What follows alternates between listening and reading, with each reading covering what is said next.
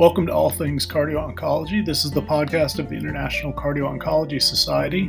My name is Steve Caselli. I'm the executive director of ICOS, and we have a full virtual studio today. In addition to my co host, Dr. Arjun Ghosh, we are joined today by Dr. Susanna Stanway. Susanna has been on the show before, and also Dr. Rebecca Dobson. We're going to hear from them about a new guideline which they have co authored and which was just published in JACC Cardio Oncology last month. So, congratulations to all of you on this excellent piece of work. And before we turn to the guideline, I wonder if each of you could just introduce yourselves, tell us a little bit about where you're serving currently and how you got involved in this project. So, Dr. Ghosh, as my co host, why don't you begin? Thanks, Steve. So I'm a consultant cardiologist at Barts Heart Centre and University College London Hospital, and I lead the cardio oncology service at UCLH.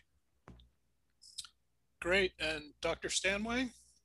Uh, my name is Susanna Stanway. I am a consultant medical oncologist who, until recently, was working at the Royal Marsden Hospital and the Institute of Cancer Research in London. I'm currently taking a little bit of time out I've got a, a long-standing interest in um, cancer survivorship and specifically um, cardio-oncology, hence my involvement with this work. Great. Well, welcome back. It's good to have you again. And Thanks. Dr. Dobson. Hi, I'm Rebecca Dobson. I'm a consultant cardiologist in Liverpool in the north of the UK. Um, I run the uh, regional cardio oncology service here, um, hence my involvement with the guideline. Excellent. Well, welcome to all of you. Thank you so much for taking some time with us today. So the title of this guideline that we want to consider today is the British Society of Echocardiography and the British Cardio-Oncology Society Guideline for Transthoracic Echocardiographic Assessment of Adult Cancer Patients Receiving Anthracyclines and, and or Trastuzumab. A catchy title, let's begin by unpacking that a little bit. Um, maybe Arjun, could you uh, tell us uh, how how this guideline came about? It seems like it's a fairly narrowly focused guideline.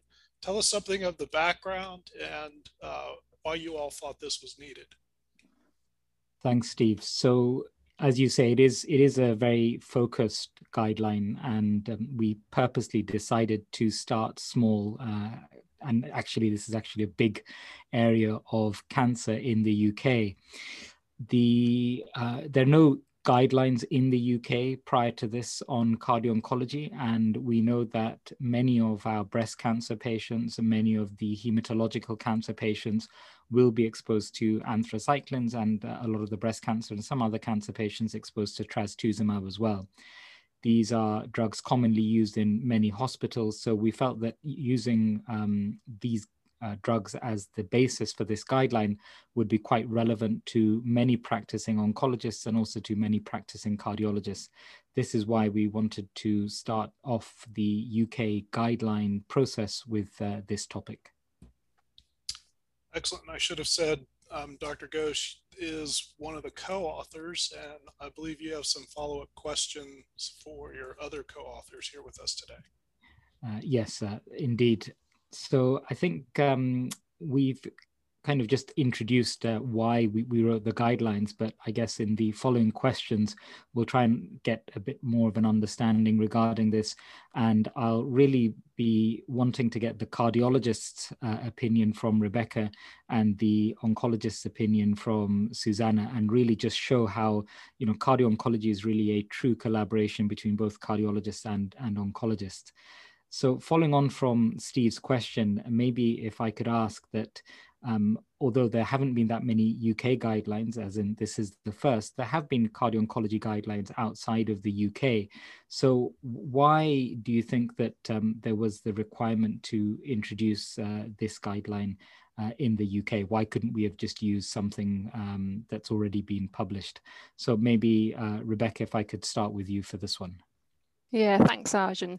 It's a really good question, and uh, you rightly say there are, there are lots of guidelines on this topic around the world, and it's a it's a contentious area. You read ten guidelines and you get ten slightly different opinions and points of view, and I think we felt that um, nationally in the UK, we wanted a guideline that wasn't just for oncologists or cardiologists, but that was a more multidisciplinary focus. So this guideline is aimed at the people who on the coalface who are performing the echocardiograms. And we, we wanted to provide the, physiologists with a guideline that would help them acquire high quality images and be able to deal with those images appropriately. And I think that this guideline specifically caters for that um, group of, of uh, healthcare professionals. Okay, thanks. And um, Susanna, from your point of view, um, how do you think that you know this guideline will will help um, oncologists? So I think it's really important for oncologists to have an understanding of cardio-oncology. I mean, uh, just taking one step back, this is about anthracyclines and trastuzumab, as has already been said, and they're both really active drugs um, that we use for women with breast cancer. And breast cancer is a, a huge global problem. One person dies every minute um, from breast cancer. Um, and around 20% of women with breast cancer have got HER2 positive um, breast cancer and will be exposed to targeted therapy such as trastuzumab. And about a third of women um, who have breast cancer will receive chemotherapy um, at, at, some point. So um, it, it's, it's really, really important. And I think if we're using these drugs, we've got to know what the toxicity, potential toxicity readout is and, and how we manage that. And we've got to make sure that we've got proper collaborations with our cardiology colleagues so that we're managing um, these patients as, as best as we can. And this is important for many reasons. Um, as I've said, I think if we're giving drugs, we need to know what the problems can be and, and how they can be managed, but also having delays in oncology treatment or not being able to give the treatment can have really detrimental effects on, on, on breast cancer outcomes. Um, and we know that from published data. So giving the, the correct um, effective treatment in a timely fashion is really important. And I think that guidelines such as this will enable that to happen more often. Okay, and do you think that um, this is going to be problematic to implement in clinical practice for oncologists? Because often with guidelines, and especially from bodies that maybe you're not that familiar with, or organizations that you're not that familiar with, um, it can be problematic in implementing it on a day to day basis. So, is that going to be the case here for oncologists? And um, you know, if that is the case, how best can this be overcome? So I think that there's certainly an education um, piece of work to be done here. And I think that that these guidelines, along with others that have recently published, um, such as the baseline um, risk stratification guidelines that were, that were recently published, I think will empower oncologists to make some of these decisions in an along with their patients and have the knowledge as to when to refer people and when to potentially start patients on cardioprotective medications. So we know that not all patients need to be referred to, um, to a cardiologist. Um, but guidelines such as this, it, it, will empower oncologists and will give them more um, more of a knowledge base to know when and, and, and how to refer and also what kind of services and service level agreements need, need to be set up such that these patients are, are properly managed. Um, so no, I, th- I, think the setting up of these services in, you know, across the country and across the world is going to clearly take time. Um, but I think that it's it's what should happen for for, for best management. Okay, thanks. And um, Rebecca, really the same question to you. Um, what do you think this means for cardiologists, and you've already alluded to the fact that a lot of physiologists will be using this guideline. So, what would it mean for echo departments? I think, um, uh, I hope that for echo departments specifically, this guideline will provide clarity where it's needed and also provide ammunition if you like that they can they can go to their local department and say look the, the, british society of echocardiography is saying we should be using 3d and global longitudinal strain assessment in our cardio-oncology patients. So if there are or we know that there are some cardiology departments that don't have access to these resources and I'm, i hope that this guideline will will help fight their corner so that they can have the kit that they need to provide um, or to deliver high quality echocardiography Okay. And of course, the most important benefit is for the patient. So, uh, what what should the patient, if they see this in the news that this new guideline has come out, what what should it mean to them? I think, as as Susanna has alluded to, the um, one of our main aims, both from the oncology side and the cardiology side, is to minimize interruptions to oncology therapy. And of course, there are always going to be circumstances where it is sadly necessary to interrupt treatment. But equally, we all know of, of many cases where patients have their cancer therapy interrupted, perhaps unnecessarily because they couldn't get the echo images or there was a discrepancy between this number or that number. And I think that if we're all following this guideline and, and using the, methods of assessment that we recommend, then I, I hope that we'll have less interruptions to cancer therapy, which can only be a good thing for the patient. Yeah. And one of the roles of ICOS is to spread the word about cardio oncology around the world. And one of the things that we noticed after the guideline was published that there was a lot of buzz regarding the guideline from you know different parts of the world, and there were a lot of comments on Twitter and other social media from uh, many countries. So why why do you think that um, you know this is the case that you know people from different countries have actually uh, looked at the guideline and felt that you know this is of interest to them? Maybe um, Susanna, if uh, I could ask uh, start with you uh, for, for this question. Um, I think, um, I mean, I, I think it's probably re- repeating some of the things that I've said before. I think that it's it's reassuring when you're educated um, as a clinician um, about the drugs that you're giving, and that you know, better know what problems could happen, what you need to be doing about them, and it's all in a sort of uniform, standardized way. And then you have um, arrangements with other specialists near you who may know more about it than you that you can refer on to. And I think that that must be very reassuring for a patient to know that that's going to happen. Um, and I, I think sets of guidelines are, are, are very useful um, for clinicians around the world. So I can only imagine that people are going to find it useful in, in high income countries, that they're going to find it useful in lower middle income countries as well.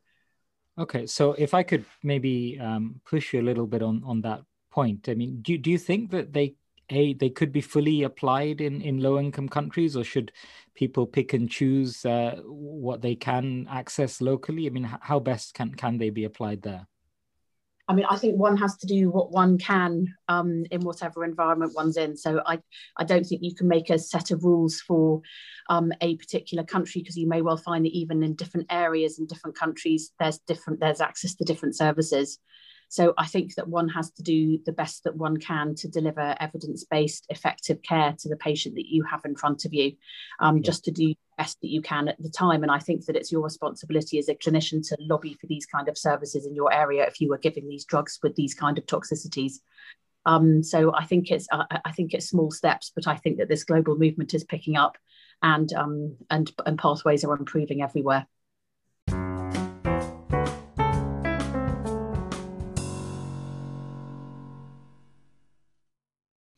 Great, thanks. And Rebecca, what are your thoughts um, on on this uh, same question?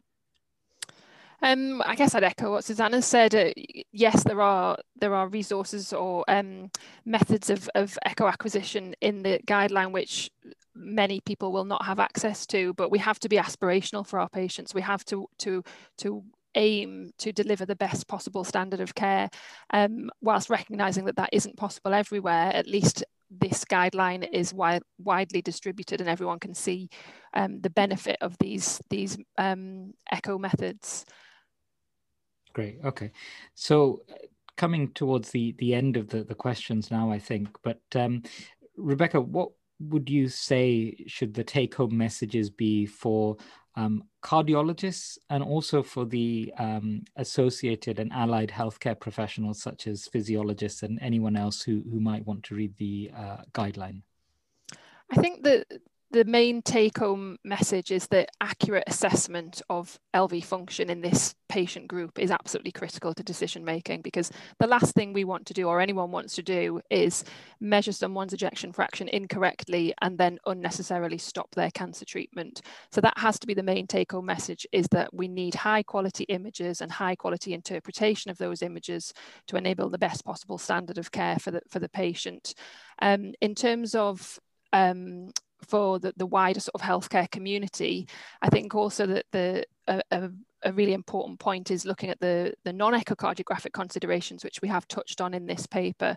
And I, I, like the way that we've we've managed to sort of take the, the, the healthcare professional through the journey, right from the beginning, the first patient assessment, all the way through to follow up um, and long term screening. So I think that's another useful um, message in the guideline. Great. And do you think the the targeted echo approach that has been introduced in in this guideline i mean is that likely to to catch on? And maybe you could just tell us a bit about that yeah, I really hope it does catch on. And I'm aware that we were the first, um, this is the first guideline that's recommended this approach. So what we've said in the guideline is, is that if you've had your, your baseline echocardiogram and everything's completely normal and your patient comes back for their, their screening scan, perhaps three months down the line, and they are well, they've got no new symptoms, then you don't need to repeat absolutely every picture and do an in-depth study. What you need to do is an in-depth targeted study focusing on LV and RV systolic function function. Um, so I really like this idea. I think it, it cuts down on unnecessary time, both for the person acquiring the images, but also for the patient, because we have to remember these patients are absolutely fed up of hospital appointments. They're coming and going to hospitals you know far too often um, so anything we can do to to reduce the the time spent with us um, can only be a good thing Thanks, Rebecca. And Susanna, again, same question to, to you. What, what should the take home message really be from the guideline for oncologists and other P, uh, allied healthcare professionals, specialists, oncology nurses, and anyone else uh, reading the guideline? So I think, yes, I think it's just reaffirmation of sort of definitions of, of card- cardiotoxicity, potential possible cardiotoxicity, um, knowledge that there are other measurements that um, that can be made, um, such as global longitudinal strain, 3D LVEF measurements, and um, cardiac MRI if, if available. Um, knowing when to refer to a cardio oncology service or to speak to a cardiologist if you haven't got a designated service to refer to.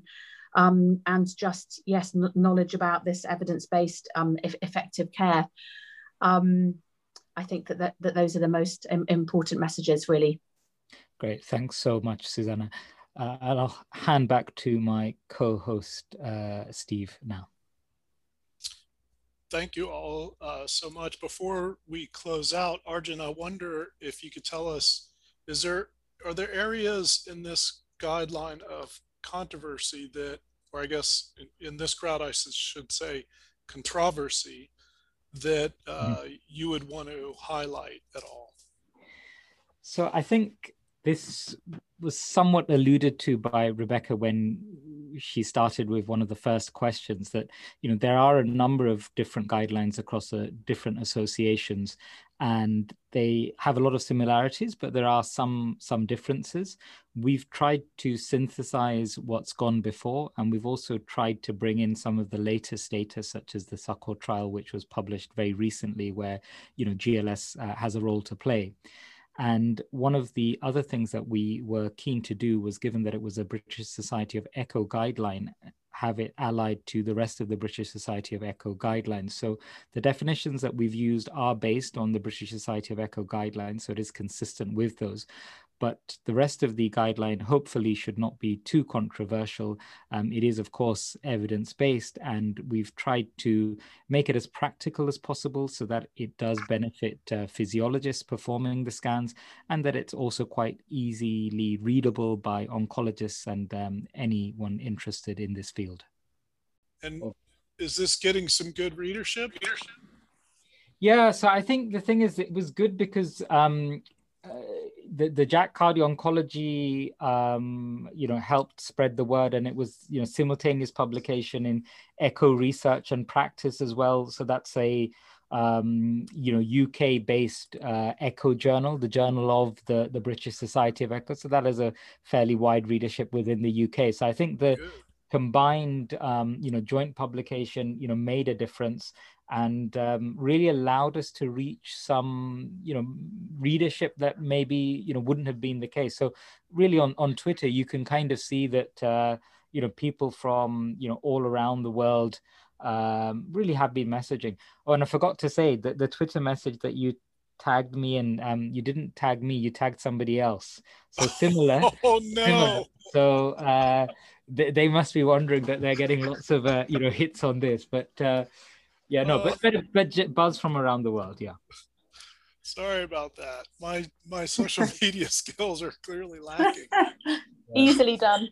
Yeah, I mean, it, it, was very, very similar. I think you missed out by one letter, so I can understand easily that.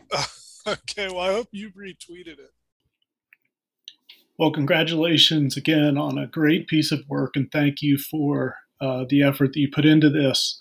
I think this is going to be a great help in pushing the practice of cardio oncology forward, not only in the UK, but as Arjun mentioned, globally as well.